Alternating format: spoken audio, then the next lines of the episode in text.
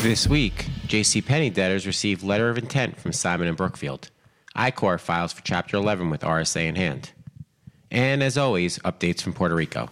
Hello, and welcome to the Reorg Podcast, where we bring you the latest top developments in high yield, distressed debt, and bankruptcy. I'm Connor Skelding. And I'm Mark Fisher. Later this episode, we discuss the controversy, litigation, and next steps for creditors related to Transocean's recently closed exchange offer. It's Sunday, September 13th. At a Wednesday status conference, counsel for the JCPenney debtors announced that the retailer has entered into a letter of intent with Simon Property Group, Brookfield Property Group, and RSA signatory DIP and first lien lenders to divvy up the debtor's assets into a PropCo and OpCo structure, which the debtors say is consistent with the previously filed RSA.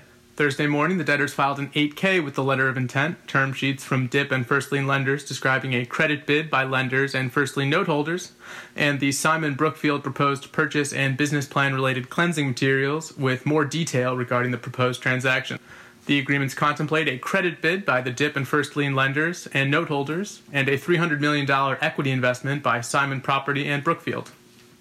Included in the 8K and exhibits is a letter of intent by Simon Property and Brookfield to acquire OpCo and issue $500 million of new OpCo debt to JCP's DIP and first lien lenders.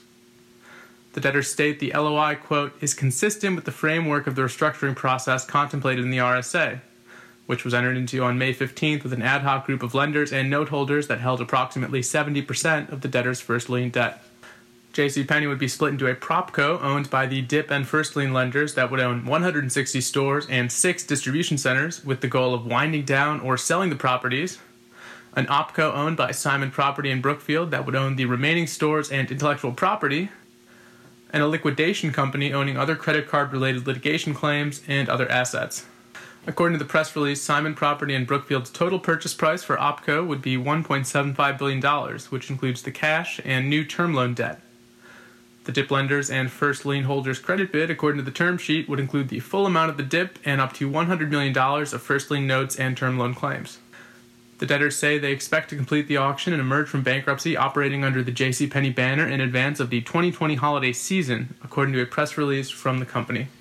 And on the island of Puerto Rico, in the Title III cases, Judge Laura Taylor Swain on Wednesday denied motions seeking stay relief filed by Monoline Insurers, Assured, AMBAC, National and Financial Guarantee Insurance Company, related to the revenue securing the Puerto Rico Infrastructure Fund RUM tax bonds, the hotel occupancy tax revenue related to the Puerto Rico Convention Center District Authority, or CCDA, bonds and pledged revenue related to the Puerto Rico Highways and Transportation Authority bonds. Instead of stay relief, Judge Swain found that the issues raised in the motion should be litigated in connection with the parties' ongoing adversary proceedings.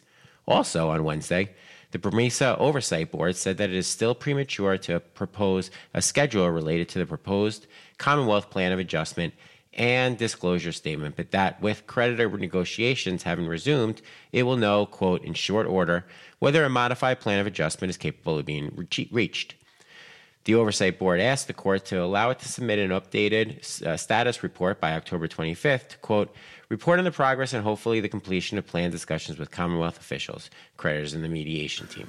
I-Corps, an operator of call centers based in St. Petersburg, Florida, filed for Chapter 11 on Thursday morning in Texas with a pre-pack supported by first lien and second lien lenders. The debtors attributed their filing to a liquidity crunch throughout the year and their failure to attract bidders for its business process outsourcing unit, which it had endeavored to sell. The plan provides for a new money investment of nearly $100 million and would delever the company's balance sheet by some $500 million. It will also refinance the remainder of funded debt with as much as $177 million in exit financing. Existing preferred interests, common interests, and other interests would be wiped out under the plan, and the company said it expects to emerge from Chapter 11 within 45 days. The debtors obtained all requested relief at an uncontested first-day hearing in Houston, including interim approval of $130 million of DIP financing. Christopher Marcus of Kirkland & Ellis proposed counsel to the debtors, stressed that the company's, quote, greatest asset is its employees.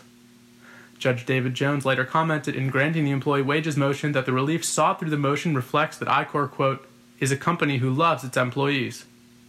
A second day and combined DS approval and plan confirmation hearing is set for October 14th.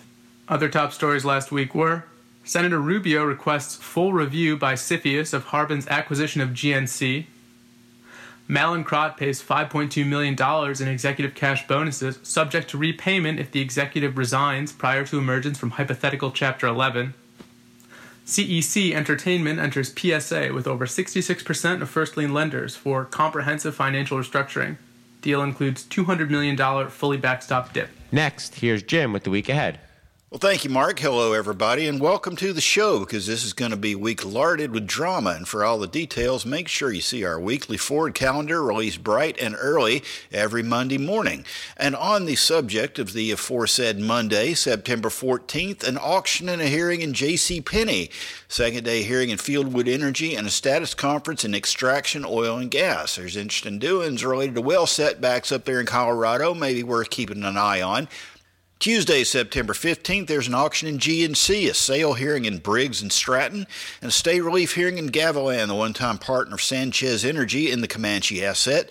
Wednesday, September 16th, omnibus hearing in Frontier, an auction in Ascensa, and a plan distribution procedures motion hearing in Windstream. That sounds compelling. Thursday, the 17th of December, Valaris, there's an insurer settlement motion hearing, a special purpose hearing in Hertz, and omnibus hearings in Puerto Rico, GNC, and Talen Energy. And on to Friday, September 18th, you know, it struck me more than once that some of these cases could be rendered into excellent country songs by, you know, Merle Haggard or Townes Van Zandt, one of the geniuses of the old school before this pop music with fiddle stuff took over. Just think of what Merle could do with the Neiman Marcus cases, for example. And there is, as it happens, a preliminary injunction hearing in Neiman Marcus today. There's also hearings in Tailored Brands and Valaris. And that's all for me. Up next is Mark again, along with legal ace Sean Daly and Harvard Jang, the New York's King of Scoops, tell you about some doings in Transocean. Take it away, boys. Thanks, Jim. So we're going to talk about Transocean today. I'm here with Harvard John and Sean Daly, who are going to go through some of the specifics, mostly focusing on the creditor discontent with the transaction, the exchange transactions, and the legal ramifications of that. So just a little bit of background. Transocean, the offshore driller, back on August 5th, launched an exchange transaction. It's actually did it in a couple of stages. First did it targeted for their 0.5% exchangeable bonds due 2023 for new, what they called structurally senior exchangeable bonds that were due at a later date. They then opened it up to a broader group of bondholders, and have since gotten some results from that, but wanted to focus on the stuff that happened in between after the company launched the exchange offer, which again was originally for unsecured notes into what they called structurally senior exchangeable bonds, and that was what they said was even ahead of existing priority notes that they had, and then launched the broader exchange for a bunch of their debt throughout their capital structure, all for this, again, quote, structurally senior priority note. So Harvard, why don't you tell us a little about the bondholder actions that they've taken. So on August 11th, one day after that second exchange, which was open to the broader group, was announced, you had discovered a letter that was sent by certain holders to the company. So can you tell us who wrote the letter? Which group of holders did they represent? Yes, Mark. So law firm Milbank wrote that letter to Transocean's counsel, Wet & Case. Letter, as you said, was sent on August 10th. So on that same day, the issuer announced two exchanges, a follow-up private exchange of the exchangeable notes, which sit at the bottom of the capital structure, and a broader exchange offer for three guaranteed note tranches and eight unsecured note tranches. The August 10th letter from Milbank was kind of like targeting the first private exchange of the exchangeable notes announced on August 5th. So Milbank claimed in the correspondence that its clients kind of own about $1.1 billion in total, or 54% of the three tranches of priority guarantee notes. These three tranches of the notes kind of, as I mentioned earlier, that sit above, 10 tranches of the company's unsecured note tranches. Milbank also said that its clients also owns about $1.2 billion of notes issued by certain subsidiaries of Transocean Limited in connection with certain projects, and about a little over $500 million of various other positions across the Transocean's capital structure. Great. So tell us about the letter. How were the transactions described, and then specifically how that relates to what accusations were made about the legality of the exchange and the related transactions? Sure. A couple of things. Maybe front and center, the Milbank kind of called the private exchange of the exchangeable notes a fraudulent transfer under the laws of, quote, every relevant jurisdiction, end quote. Milbank kind of explained the transaction as, because as a result of the privately negotiated exchange, the bondholder groups says that the top tier Transocean holding its entities, certain entities that kind of guaranteed, Milbank's clients' debt holdings will kind of incur or have their subsidiaries incur $213 million of liabilities for kind of the debt that these entities previously didn't have any obligations to repay. And that amount, $213 million, is the amount that the old exchangeable notes will be exchanged into.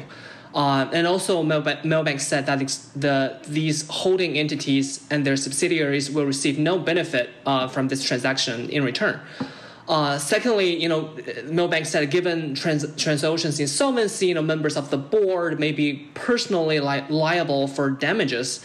And Milbank also kind of touched on the rationale for maybe doing this private exchange, mentioning the transaction would benefit a director of Transocean who kind of owns the exchangeable bonds. And also, the bondholder group also kind of mentioned the internal restructuring transaction, namely with respect to two rigs, what Milbank called the most valuable drilling rigs, the Transocean Endurance and Transocean Equinox, and the indebtedness secured thereby. So. And the group was they had insufficient information to understand why the company is doing this, so they just took it as wholly inappropriate. And also, the group mentioned the private exchange had no legitimate business purpose and provide little to benefit Transocean as a whole. And Milbank and the group kind of urged the company to abandon this privately negotiated transaction and to pursue a quote comprehensive restructuring to simplify and deleverage Transocean's capital structure. Thanks, Harvard. So before I bring Sean on to talk about the in-court arguments, the formal complaint, I wanted to just update what happened between the letter and Whitebox's complaint. The company got the preliminary results. I think about $1.1 billion of notes had tendered. And then the day before the final results were due, that's when Whitebox filed its complaint. Whitebox was also represented by Milbank, who is party to that letter that Harvard discussed. They filed a complaint in the Southern District of New York seeking to delay the closing of the exchange for 2 weeks, in addition to making certain changes in the offering memorandum. Sean, can you go into the arguments that Whitebox and Milbank made? Sure. Thanks, Mark. So the main argument, the complaint was filed, and then it was followed shortly thereafter by a motion for a temporary restraining order and a preliminary injunction saying, hey, stop this exchange offer from closing. Was based on relative to what Harvard just talked about, sort of a very narrow idea that there are misstatements or omissions that are misleading enough in the offering memorandum that they rise to the level of securities fraud. So securities fraud, not something that anyone wants to read about in connection with a deal they are maybe about to do. It's great for plaintiffs' attorneys who wake up and run to their computers, but for everyone else, not so good. And there's sort of a couple nuanced arguments, because you need to, in order to get this relief, to to stop the transaction and now, as opposed to as the judge, the U.S. District Court judge, non-bankruptcy judge, put it, you're just bondholders. What does the company owe you other than money? Which, oh boy, good luck now convincing him of some very nuanced argument related to the indenture and potential future bankruptcy risk. But in the court, full spoiler, the court did not grant Whitebox and Milbank's requests to stop the exchange. But at any rate, the arguments they made were that these omissions and misstatements were around the idea that, according to this group, the company, if it tried to create new sort of structurally senior entities to guarantee the new notes, well, there was a provision in the existing guarantee notes indenture that would require the company to grant a matching guarantee, as the assets from the now upper tier holding companies were moved to these mid-tier holding companies that guaranteed the new notes. The existing guarantee notes said, hey, we're supposed to get one of those too. And so there are certain other things we can get into that they can do to sort of address that under the indenture. But the only thing that they could sort of point to get the court to stop the deal today is that people were harmed, and there's no other way to rectify this harm other than to just pause things. So the argument was sort of along the lines of, we're harmed because people tendering into the exchange won't know the deal they're getting and sort of have been fraudulently induced to exchange by the company's shoddy description of what the offer actually tries to do, and doesn't acknowledge this guarantee that we're entitled to. And the company sort of said, no, listen, the big hole here, the reason you're not saying stop the transaction because it can't go through is because we can do this under the docs. And they sort of focused on the amount of permitted indebtedness, and it's we're allowed to bring in X amount of debt senior to you, so there's no issue here. Plus, we also don't think that we owe you the guarantee that you think you do. So it was sort of like a very narrow approach. So Sean, as you said, The judge overruled this. It was a narrow approach that they took as compared to the letter that Harvard reported on earlier, in which they the Milbank Group accuses Transocean of a fraudulent transfer, as well as some other harsh accusations. Why go with this narrow approach instead of, throwing everything, including the kitchen sink, at the company here to try and stop this exchange from happening? Yeah, it's a good question. And I would think about it, you want to make your strongest arguments first, and then sort of go to your weaker arguments. So if the stronger arguments aren't there, the way I would look at it is this was sort of, it was an interesting theory. It was, it was nice and creative, and was designed to try to achieve a purpose. I think I mentioned it maybe a minute ago. One of the things that the company focused on is, hey, you're not alleging that we cannot do these transactions. We have sufficient permitted indebtedness capacity to issue this new structurally senior debt. So that's I think that's sort of the short answer is that because the note holders couldn't. You know, it's like the difference between saying, hey, this entire transaction cannot be done, you know, for XYZ reasons. That's very compelling. Well, I think here the slight difference is they were saying, hey, we don't think this particular piece of the transaction can be done. And then sort of the, you know, there are other methods of recourse under their own indentures to deal with that. But I think that's sort of what it came down to. Also, I'll note too the, you know, the fraudulent transfer stuff, which was really nice in the first letter. You know, they kind of, although not explicitly, they raised both for the lawyers out there. They raised both the possibility of a constructive fraudulent transfer as well as an actual fraudulent transfer, with some facts that would probably back up the reasonably equivalent value part on the constructive fraud. But that was only related to this one, you know, particular security that had been exchanged by an affiliate of a director, and I think it was sort of a nice thing to put out there, right? Because again, like securities fraud, nobody likes to see the words fraudulent transfer, and there's, you know, you can get a little bit of shock value for that, but it's sort of not as applicable. I mean, actual fraud is a different beast, but